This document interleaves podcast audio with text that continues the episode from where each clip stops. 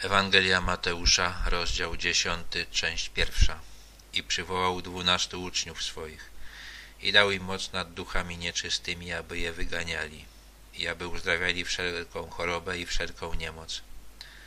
A te są imiona dwunastu apostołów. Pierwszy Szymon, którego zwano Piotrem, i Andrzej, brat jego, i Jakub, syn Zebedeusza, oraz Jan, brat jego, Filip i Bartłomiej, Tomasz i Mateusz Celnik, Jakub syn Alfeusza i Tadeusz, Szymon Kananejczyk i Judasz Iskariot, ten, który go też wydał.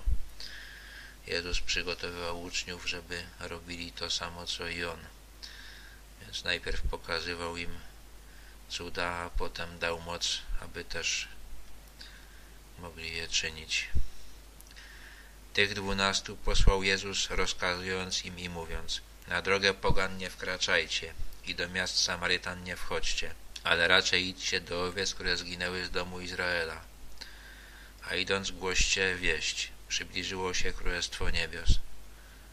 Początkowo Jezus wcale nie głosił Kościoła, głosił Królestwo Niebios, które miało, miało być przeznaczone przede wszystkim dla Żydów. Chorych uzdrawiajcie, umarłych wskrzeszajcie, trędowatych oczyszczajcie, demony wyganiajcie, darmo wzięliście, darmo dawajcie. Znaki, że to Królestwo Niebios jest bliskie, miały być potężne i uczniowie mieli strzec się, aby na tych znakach nie zarabiać. Nie miejcie w trzosach swoich złota, ani srebra, ani miedzi ani torby podróżnej, ani dwusukien, ani sandałów, ani laski, albowiem godzien jest robotnik wyżywienia swego. Podczas tej szczególnej misji uczniowie mieli się nie troszczyć w ogóle o wszystkie doczesne sprawy. To Jezus brał na siebie. Nie oznacza to, że będzie tak teraz a do któregokolwiek miasta lub wioski wejdziecie, dowiadujcie się, kto jest w nim godzien i tam pozostańcie aż do swego odejścia. A wchodząc w dom, pozdrówcie go, a jeśli to dom godzien, niech stąpi nań pokój wasz, a gdyby nie był godzien, niech pokój wasz powróci do was. Mieli zaczynać głoszenie od ludzi uczciwych i podczas tej misji towarzyszył im jakiś niezwykły pokój, który miał też przejść na tych, którzy ich przyjmą. I gdyby ktoś was nie przyjął i nie słuchał słów waszych, wychodząc z domu lub z miasta onego, strząśnijcie proch z nóg swoich. Żyd strząsał proch swoich, ze swoich nóg, kiedy wracał z ziemi pogańskiej do ziemi Izraela.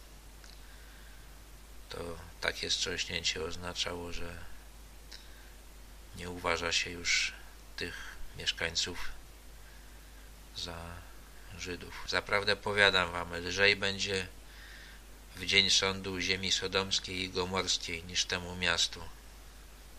Jezus wcale nie był taki łagodny, jak się go przedstawia.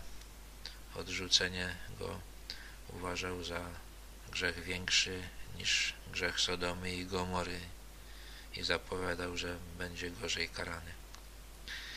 Oto ja posyłam was jak owce między wilki. Bądźcie tedy roztropni jak węże i niewinni jak gołębice i strzeżcie się ludzi, albowiem będą was wydawać sądom i biczować w swoich synagogach i z mego powodu zawiodą was przed namiestników i królów, abyście złożyli świadectwo przed nimi i poganami. Zapowiadał uczniom, że mają się spodziewać sprzeciwu, że muszą być sprytni, ale też nie mogą czynić zła i że znajdą się w różnych trudnych sytuacjach. A gdy was wydadzą, nie troszcie się, jak i co macie mówić, albowiem będzie wam dane w tej godzinie, co macie mówić bo nie wy jesteście tymi, którzy mówią, ale Duch Ojca Waszego, który mówi w Was. W tych naprawdę trudnych sytuacjach uczniowie Mają się nie bać. Mają wierzyć, że w odpowiednim momencie będzie im podane, co mają mówić. A wyda na śmierć brat brata i ojciec syna i powstaną dzieci przeciwko rodzicom i przyprawią ich o śmierć. I będziecie w nienawiści u wszystkich dla imienia mego, ale kto wytrwa do końca, ten będzie zbawiony. A gdy was prześladować będą w jednym mieście, uciekajcie do drugiego. Zaprawdę powiadam wam, zanim zdążycie obejść miasta Izraela, Syn Człowieczy przyjdzie. Jest to zapowiedź, która się nie spełniła podczas życia apostołów.